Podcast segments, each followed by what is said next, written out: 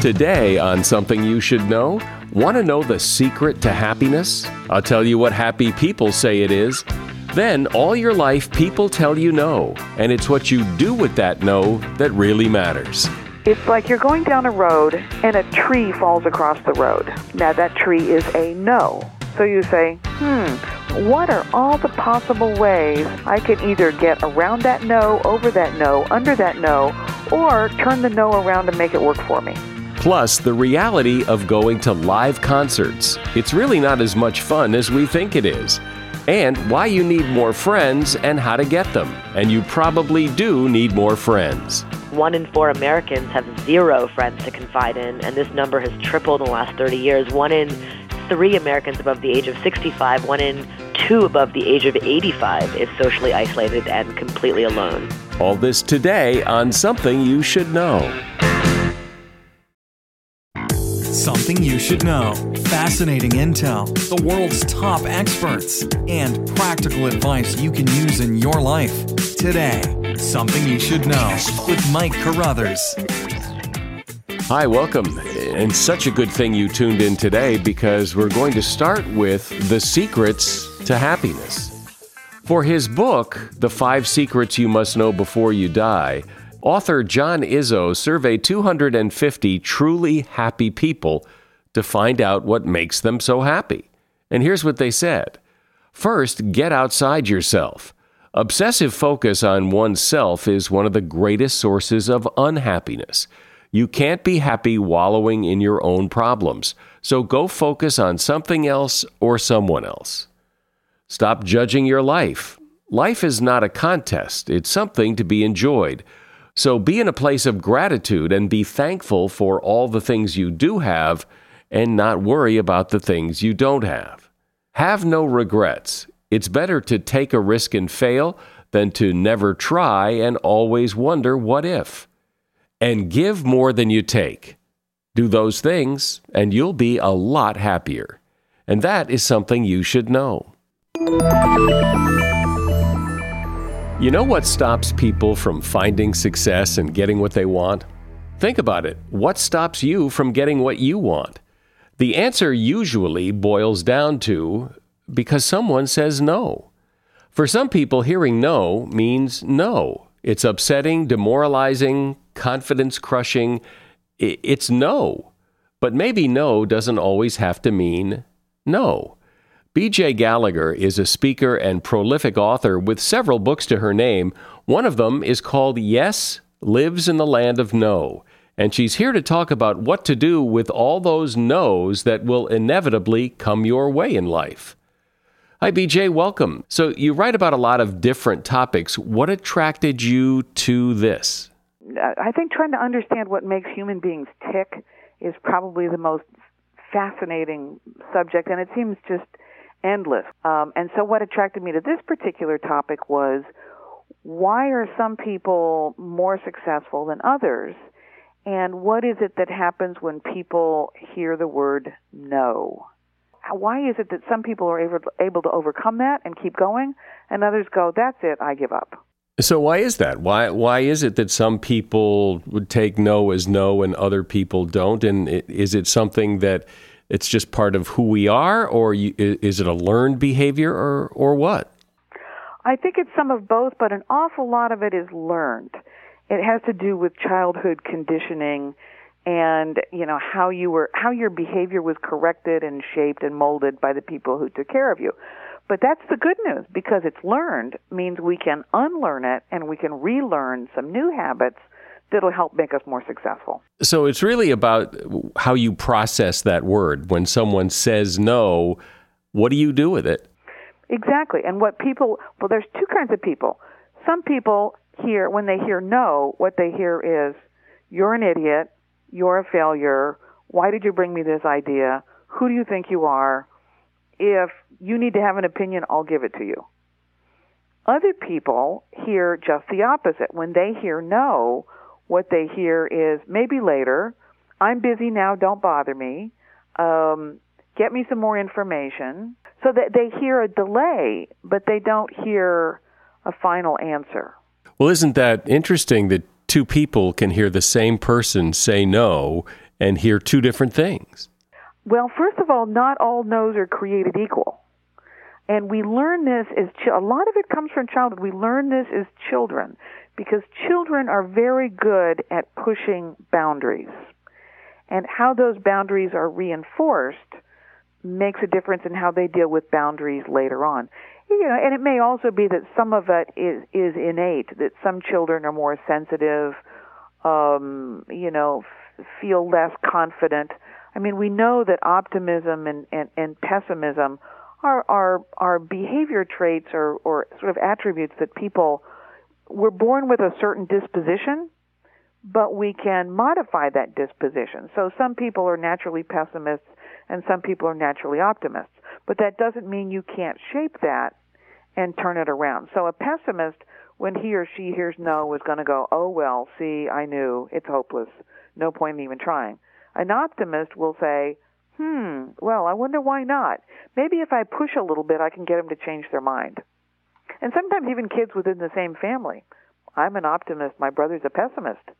And he hears no, he gives up. I hear no, and I think, let me get more creative. So how does somebody who hears no the way your brother hears no move from that to hearing no the way you hear no as an optimist? First of all, they have to believe that it's possible. So to turn no's into yeses, first of all, it's an inside job. You have to really, and it helps to see it in other people. Now, why is it that person doesn't take no for an answer and they're successful? I take no for an answer and I'm not successful. What can I learn from them? So it helps to see somebody else doing it. And then you go, well, if they can do it, then maybe I can learn to do it. So you have to start to believe that it's possible, and seeing other people do it helps you know that it's possible. You don't have to just take it on faith. You can actually see it in other people. That's the very first step.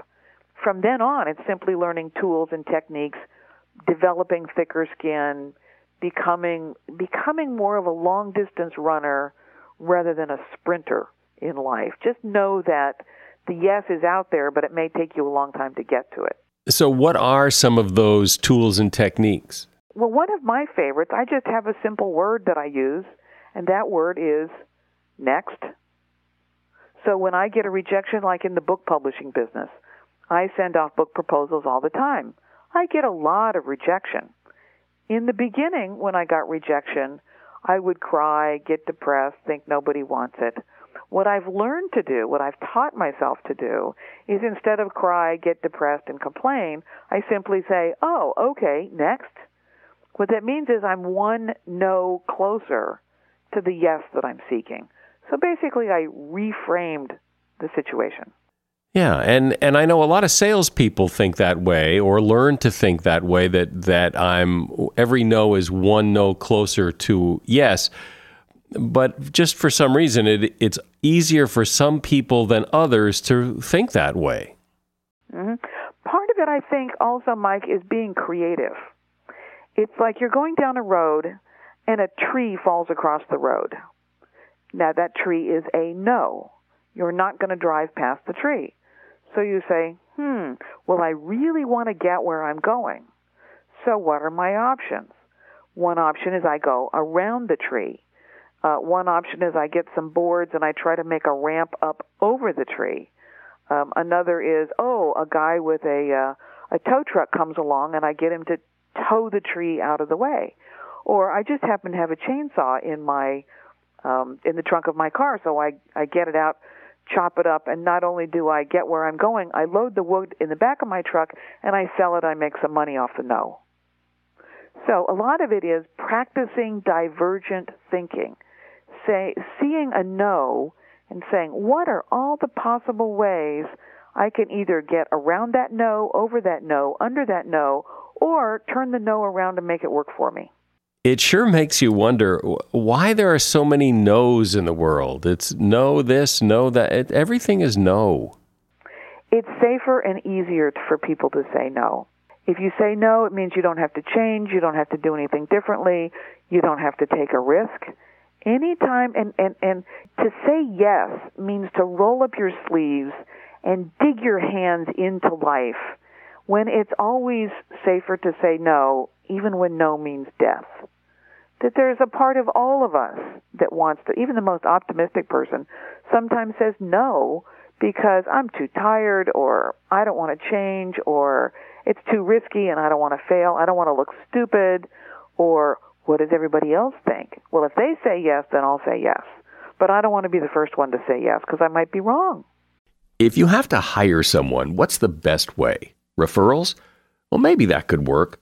But just because somebody knows somebody who knows you doesn't necessarily mean they're qualified. Or you could pull out that file of random resumes that came in during the last 6 months. Maybe there's somebody in there. Maybe. Now, if you're hiring, you need Indeed. Indeed is your matching and hiring platform with over 350 million global monthly visitors, according to Indeed data, and a matching engine that helps you find quality candidates fast. As a business owner, I've found that hiring the right people, well, there's just nothing more important. Don't leave it to chance or a referral or a random resume. Use Indeed. In the minute I've been talking to you, 23 hires were made on Indeed, according to Indeed data worldwide. Indeed's matching engine is constantly learning from your preferences. So the more you use Indeed, the better it gets. And listeners of this show will get a $75 sponsored job credit to get your jobs more visibility at Indeed.com/something. Just go to Indeed.com/something right now and support this show by saying you heard about Indeed on Something You Should Know. Indeed.com/something. Terms and conditions apply. Need to hire? Oh, you need Indeed. As a listener to Something You Should Know, I can only assume that you are someone who likes to learn about new and interesting things and bring more knowledge to work for you in your everyday life. I mean, that's kind of what Something You Should Know is all about. And so I want to invite you to listen to another podcast called TED Talks Daily. Now, you know about TED Talks, right? Many of the guests on Something You Should Know have done TED Talks. Well, you see, TED Talks Daily is a podcast that brings you a new TED Talk every weekday in less than 15 minutes. Join host Elise Hugh. She goes beyond the headlines, so you can hear about the big ideas shaping our future. Learn about things like sustainable fashion, embracing your entrepreneurial spirit, the future of robotics, and so much more. Like I said, if you like this podcast, Something You Should Know, I'm pretty sure you're going to like TED Talks Daily. And you get TED Talks Daily wherever you get your podcasts. I'm talking with B.J. Gallagher. She's the author of the book, Yes Lives in the Land of No. So, B.J., sometimes you'll hear a no, though. Like, you'll have a good idea and try to convince somebody you have a good idea, and they'll say no, because maybe it isn't a good idea. And to keep banging your head against the wall trying to sell this good idea may be a big waste of time. That's a really good point you raised there, Mike. And that's a tough question. When is no final? And when, as I said, not all no's are created equal. And sometimes no is the right answer. Sometimes no can keep you from doing something stupid or something really dangerous. But there's no hard and fast rules to know when that is. You just have to sort of learn by experience which no's are worth doing battle with and which no's aren't. It has to do with how much you believe in what you're after, what your passion is, what your tolerance for pain is. I mean, sometimes you just run out of steam and say, I give up. And so I wish I had a very clear, simple guideline to give you on that, but I don't. Sometimes no is the right answer. So we just learn a lot, like we learn most of life, from trial and error. You just try again and try again and try again. And then after a while, you learn which no's to challenge and which ones to let go. You know, if I send a book proposal out and 20 publishers reject it, I say, well, okay, there's another 30 publishers out there. I think I'll keep trying. Or I might say, maybe it's not such a good book proposal after all. Maybe I'll just go write something else instead.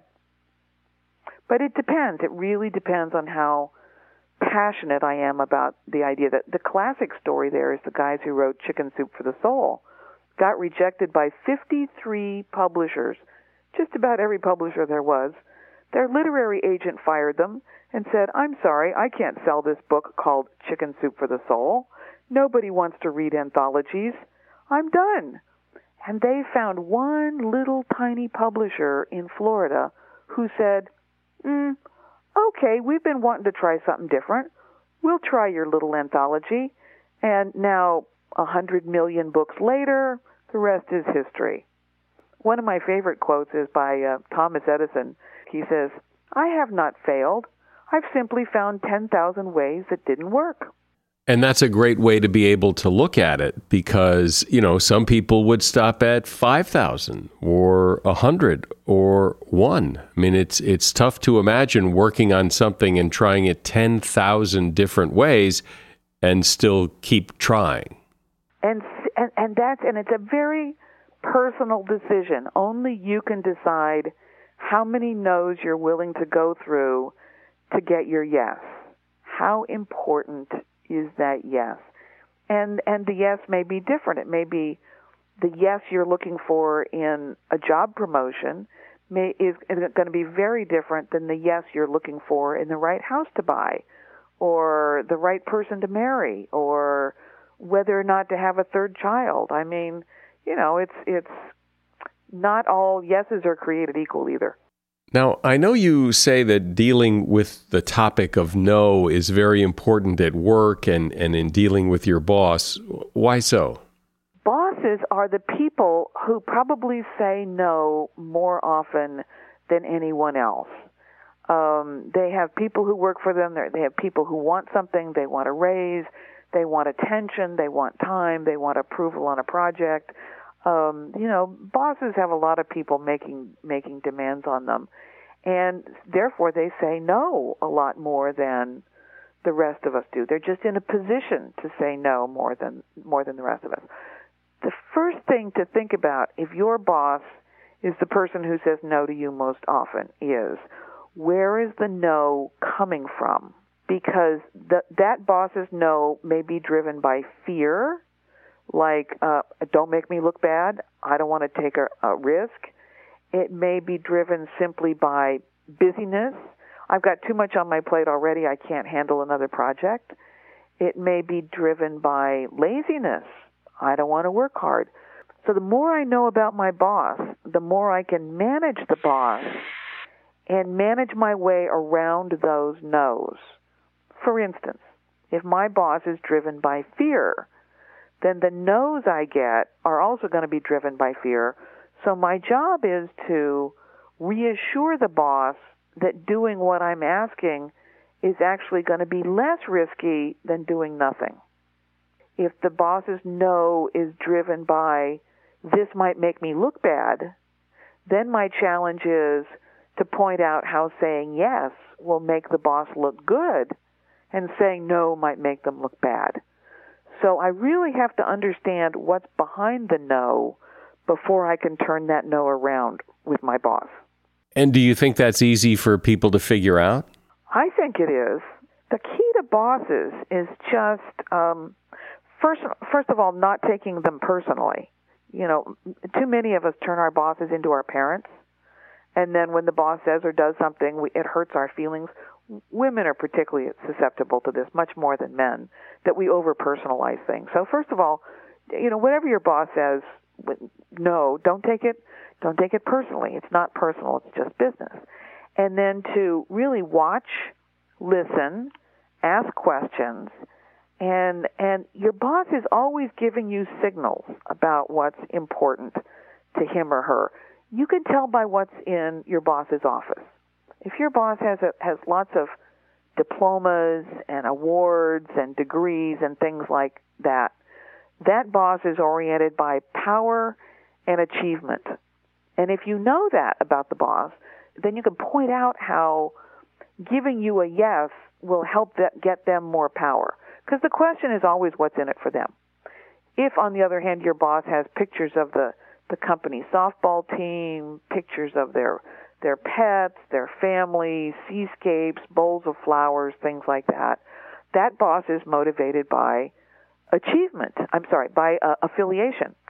And that boss needs to be popular. They want to be loved more than they want to be respected. And so you say, well, if we do this, boy, it's really going to win points with the troops. So you use that. Another signal is to watch for data. Data on a boss's wall, like charts, graphs, maps, sales figures, things like that. That boss is really oriented by achievement more than anything else. The three things that bosses are motivated by are power, affiliation, and achievement. So once you know that, then you've got that leverage, and you simply speak their language to turn that no around. It does seem, though, that some people are better at sizing up people the way you just described. Some people are, like salespeople, are better at that, I think, than I am. And see, salespeople, they are amateur psychologists. Some of them are even professional psychologists. And children are pretty good at sizing people up. You know, children are just really intuitive. They pay a lot of attention to the giants around them because their survival depends on their ability to manipulate the people around them, the big people around them. The rest of us somehow have forgotten that, but if we could relearn, like here's another thing to know about your boss. Is your boss a reader or a listener? Simply knowing that can transform your relationship with your boss. Because the bottom line is bosses need information. They need to be informed. They don't like surprises.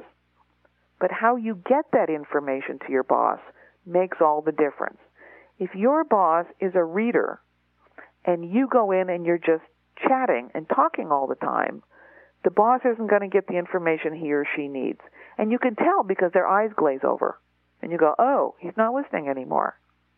If, on the other hand, your boss is a listener, and I've learned this the hard way, Mike. The last boss I had in a large organization was a reader and not a listener. And so he was a listener and not a reader. But I'm a reader. So I was sending him emails and reports and memos all the time, and I got back nothing. I got silence, and I thought, what's wrong? I'm trying to keep him informed. I'm leaving a paper trail. What am I doing wrong? And what I suddenly realized, there's that old saying, we teach what we need to learn. And I realized, oh, he's a listener. He's not a reader. He didn't want to read anything longer than one page. He wanted me to come down and brief him. He wanted to argue about it. He wanted to debate. He was a verbal, oral person. He wasn't a visual person. He wasn't a reader. Once I realized that and I quit sending him all the memos, our relationship improved dramatically. Do you have any other ways that people can maybe read their boss better? Another thing to pay attention to is energy level. We all have biorhythms. There are certain times of the day when we're more energetic, we're more alert than others. So pay attention. Is your boss a morning person? Is your boss an afternoon person? Is your boss a night owl? Timing is everything. Timing can be the single reason why you get a no instead of a yes. You just hit the boss at the wrong time. So by paying attention to when is the boss most receptive, in the morning when he's got his coffee, is he in there at 6 a.m.? Or is your boss someone who's better in the afternoon after she's had lunch and she's relaxed? Timing is everything. You know, it really seems like the message is that if you want someone to say yes, it isn't just about what you want them to say yes to. It's about understanding who they are, the situation you're in, the time of day, the type of person they are. All of those factors collectively make a big difference as to whether or not you're going to get a yes or a no. B.J. Gallagher has been my guest. The book is Yes Lives in the Land of No, and you'll find a link to that book in the show notes for this episode. Thanks, B.J. Statistically speaking, we have fewer good friends today than people did 25 years ago. Good friends as in people you can confide in, not social media friends, but real close, be in the same room kind of personal friends. I know I don't have as many friends as I used to. I know a lot of people who can say that same thing. when I just look around, I mean, I don't know my neighbors like my parents knew their neighbors. We are seemingly more isolated, and given that human beings are social creatures, this is probably not such a good thing. One person who's trying to do something about this is Radha Agrawal. She's an entrepreneur, investor, inventor, speaker, and lifelong community builder. She founded Daybreaker, which is a grassroots early morning dance phenomenon that began in 2013 as a social experiment and is now in over 23 cities across North America, Europe, and Asia, with over 350,000 loyal members. She's also the author of a book called Belong, Find Your People, Create Community, and Live a More Connected Life. Hi, Radha. So you're clearly a big proponent of people being more connected, having close friends, and being part of a community. So why do you think this is so important? I mean, it is the human experience. It is in our DNA to belong. We cannot actually survive as a species without it. I mean, think about it. Cheetahs and bears are stronger and faster than we are, but we're at the top of the food chain because we're the best at collaborating. We're the best at skill sharing. We're the best at storytelling. So if we're programmed to belong, if we're required by nature to be part of groups, that why is it so hard? Why do people have such a difficult time today making friends? Because we don't know how to make friends anymore. I mean, we haven't prioritized communities. I mean, if you think about it, when was the last time you wrote down a list of the qualities you're looking for in a friend, right? We do this for our romantic lives, right? We write down what we're looking for in a romantic partner. We write down what we're looking for in a professional career. We do all these exercises for ourselves in those areas, but we rarely, if ever, do them for our friendships. Well, I think one of the problems people have, I remember a time in my life where I thought, I wish I had more friends. And I sat down and thought about, how do you do that? Exactly. Where do you go? Who?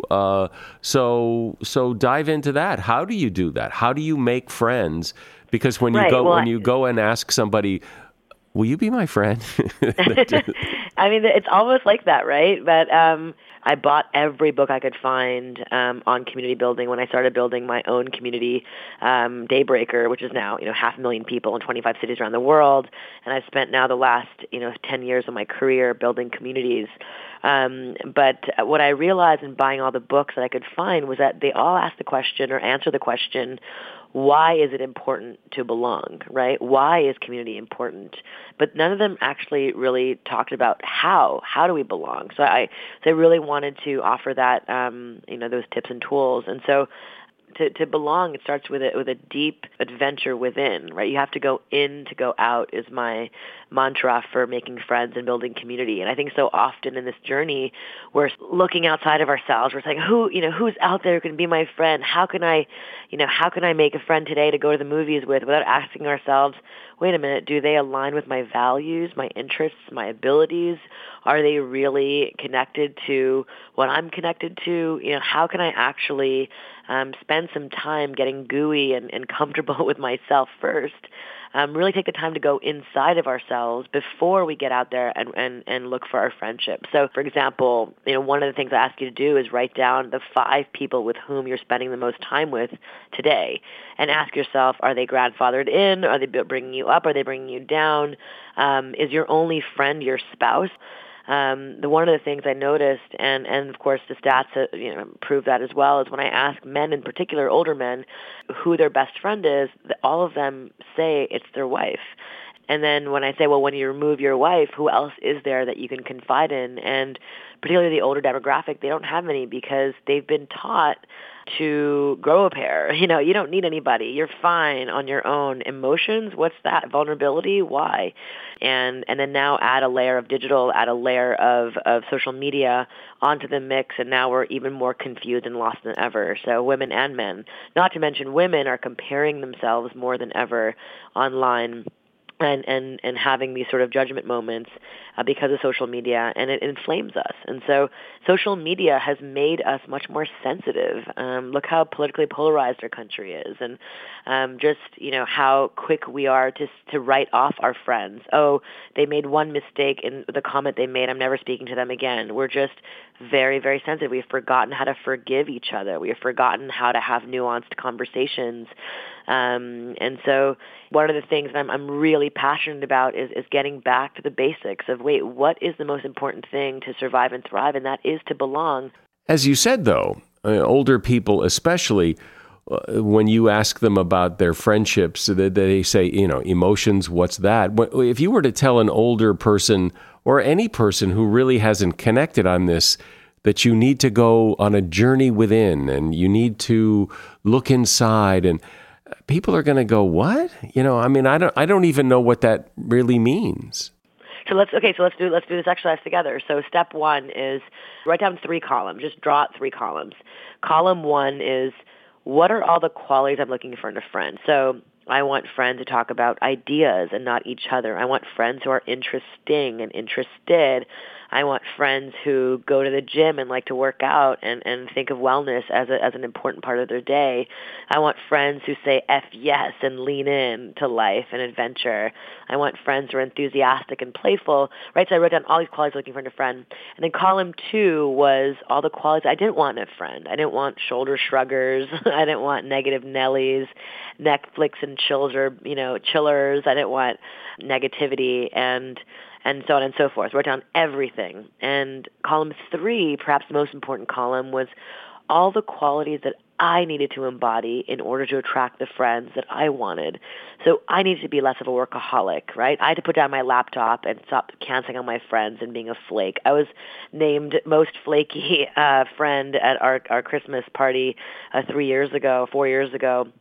And I just couldn't believe that I'm a community builder who was also flaky, you know. So I now had to turn the mirror on myself. Like, what was my energy when I showed up, when I walked in the door somewhere? Was I bringing people up or bringing people down? What was my what was my energy like? So really facing myself was a really wonderful first step. And those three columns were the beginning of a life-changing 30s. I'm 39 now, and from 30 to 39, I mean, it's just 180-degree difference from feeling lost and alone to feeling sort of in deep community, intentional, and having found my tribe. Okay, so I understand, you know, what you want in a friend, what you don't want in a friend, what you bring to the friendship, those three columns. That's great, but at some point you have to go out and actually meet people. So where do you go? What's that process? The first thing I ask you to do is just plot out a list of communities that you want to explore that align with your values, your interests, and your abilities, right? So today, my interests are, I love music festivals, I love social entrepreneurship, I love family stuff, so I'm 8 months pregnant right now, so I'm very interested in parenting. So these are all my interests. So then I started, plotting out, what are the different communities that I can connect with that align with these interests? And then I begin exploring them, not just as a bucket list experience where you're like, I checked it off my list, but something that you return to time and time again. That participation is such an important part of belonging, which is why church has been such a critical part of our history for thousands of years, because you're going there every Sunday. Every Sunday you're seeing the same community members. Every Sunday you feel a sense of belonging and that sense of home. You know, as I listen to you, it occurs to me, and I want you to comment on this, that one of the reasons perhaps that people have trouble making friends is that listening to your process in some ways sounds like a lot of work, and in other ways sounds very deliberate. Whereas when I look back at the people in my life that have been friends over the years, it wasn't a deliberate process. They were just people that I ran into that were friends of friends, or you meet them on the train or whatever, that become friends, and they may not even have the characteristics that if I really sat and thought about it, I'd want in a friend, but somehow they're just friends. In other words, that friendship just happens. Yeah, I mean, it's, you know, this is why I would say, first of all, you're one of the lucky ones, But 1 in 4 Americans have 0 friends to confide in, and this number has tripled in the last 30 years. 1 in 3 Americans above the age of 65, 1 in 2 above the age of 85 is socially isolated and completely alone. So yes, I mean, there's of course there's lucky cases where you might happenstance meet people. I mean, you've interviewed thousands of people for this podcast. I'm sure many of them must have turned into friends, you know. But yeah, you're one of the lucky ones. But 25 to 50% of the population aren't so lucky, and so we have to take that time to get intentional about our tribe. And ultimately, as researchers have shown from Harvard, that is the single most important thing we will ever do in our lives to be healthy and wealthy and live life longer, right? Like the longest living communities, what we call the blue zone communities, the Okinawans, the Sardinians, the Seventh-day Adventists, the Costa Ricans, they live the longest and they live the healthiest because of their communities. Again, Harvard has tied isolation to be as harmful to your physical health as being an alcoholic and twice as harmful as obesity. So it's clear that our isolation is killing us and it's making us sick. Depending on where you live, though, and maybe not depending on where you live, identifying those people and those groups that you might want to be part of their community might be difficult to do. So how do you, in a very practical way, how do you find these groups to go check out? Step one, again, once you go inside and write down your interests, like what are you interested in doing, then now you go to Meetup.com. You go to, I don't know if you've heard of Meetup, but Meetup is a wonderful website that has hundreds of thousands of communities organized by city, by what you're interested in. And so you can go on Meetup.com, you can go on Facebook groups, find them. This is where the online world can be beautiful, but don't stay on there and get caught. And that's what happens. We get caught in the endless scroll. But go on there tactically and surgically. Go and find the communities that align with your values and your interests, and then start showing up. Like, that's literally it. It's just showing up. Last night I had a book event here in Washington, D.C., where I am right now, and 80 people showed up. And you know, they didn't have to, but they came, and we had this wonderful evening. No one knew each other. And by the end of it, we had set up a Facebook group. Now we're adding everybody on there. They're all going to meet up with each other. We had breakouts, and everyone met and connected. So it's just really about saying yes to things, putting your shoes on and going, and basically stopping your limiting beliefs that what is life for if not for trying new things, if not for getting out of my comfort zone, if not for removing the mean girls of our mind, which I talk about a lot. The mean girls, or in the male case, the mean boys of our mind are comparison, judgment, and perfectionism. We compare ourselves, we judge ourselves, and we continue nitpicking ourselves as perfectionists and each other as a result.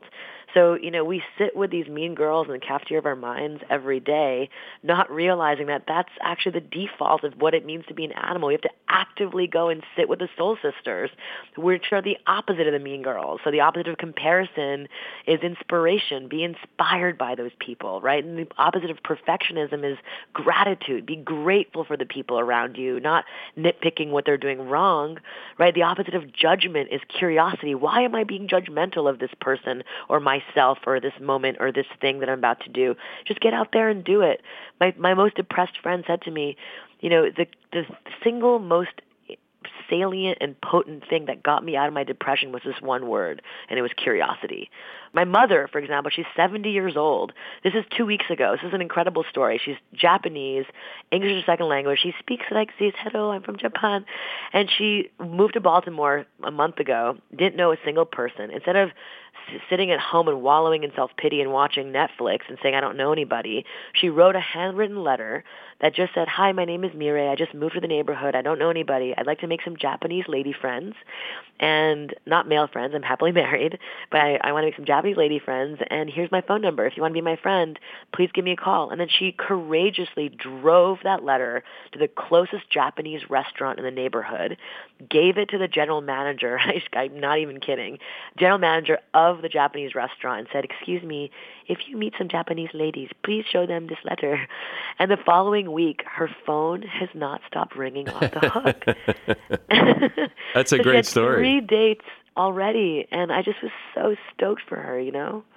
You know, it's interesting, I was talking about this not long ago, that it is interesting that it does seem as we get older, friends fall away. They disappear. They, for whatever reason, and probably lots of different reasons in different cases, but it does seem that, you know, I have fewer friends than I used to. I had 1 million friends when I was in school, and where'd they go? Right. So because here's exactly what happened. You stopped prioritizing friendships. You said to me 10 minutes ago, well, you're supposed to just make friends happenstance. Like, I don't think it feels so surgical to be able to have to, you know, take the time to do it. But that's the beauty of life, right? Like, that's what, you know, the older I get, I'm almost 40. I'm going through the process of motherhood. It's a whole new journey for me. All my friends are much younger than me. I'm one of the first ones in my community to have a baby. So it's a completely new community for me too. So in many ways, Mike, I'm starting over as well, right? But it's up to you, Mike, if, you know, I don't have as many friends as before. You could have if you wanted to prioritize it, right?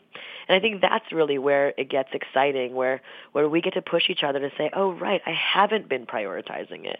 I have been only prioritizing, or I've been so focused on my family and my kids and raising them, but now it's my turn again. They're grown up, they're out of the house.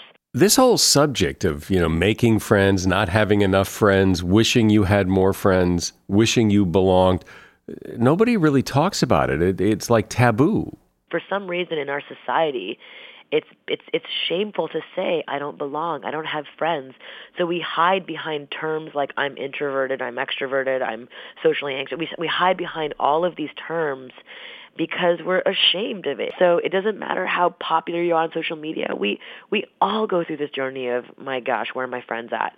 And it's time that we stop shaming ourselves and being embarrassed about it. Just saying, hey guys, I'm in a new period of my life. I'm just making new friends right now. Let's get together and play cards or whatever it is and hang out and go to the movies. And I'm starting a group, and if anybody wants to join, like, join with me. There's so many simple steps that you can take to starting a community and having the courage. The single most generous act we can do as human beings is to create community. That is it. That is the single most generous act we can do, is to create community for ourselves, for each other, because when we create community for ourselves, we are happier, we are healthier, we are less anxious, we are less depressed, we are more likely to hear each other, more likely to forgive each other. So for ourselves to create community is so generous. It's such a good point you make that, you know, there is this shame around it. We can't talk about it. Gee, I wish I had more friends. Will you be my friend? But we don't. We can't. But maybe now, after listening to you, we can. Radha Agrawal has been my guest. She is an entrepreneur, a lifelong community builder, founder of Daybreaker, and author of the book Belong. Find your people, create community, and live a more connected life. There's a link to her book in the show notes. Thanks, Radha. Thanks, Mike. It's been a deep pleasure to be with you on this podcast. Have you ever had that left out feeling because all your friends are going to the big sold out concert and you're not? Well, instead of being sad, maybe you should rejoice, according to Sam Parker of Esquire magazine. Going to a concert, almost any concert, is objectively a horrible experience, and here's why. Parking is almost always a nightmare, and it's always expensive, and getting out of the parking lot takes just as long as the concert itself. The concert almost always starts late, but the tickets tell you to get there insanely early. The result is this endless stretch of time with nothing to do except buy overpriced drinks and overpriced merchandise. The sound is usually too loud and terrible. Concert venues typically have horrible acoustics. As the concert goes on, your fellow audience members become drunker and more obnoxious. And there are really only so many great seats in the house, and you're probably not sitting in one of them. A lot of the music that the band plays you've never heard before and probably don't ever care to hear again. And when they finally do play your favorite song from 10 years ago, it never sounds as good as the recording that you've come to love. Then, when it's all over, we tell ourselves and everyone else how great it was.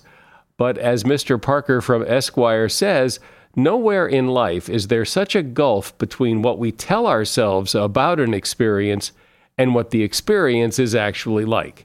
So if you don't get to go to the concert, take comfort, because what you think you missed is probably better than what you really missed. And that is something you should know.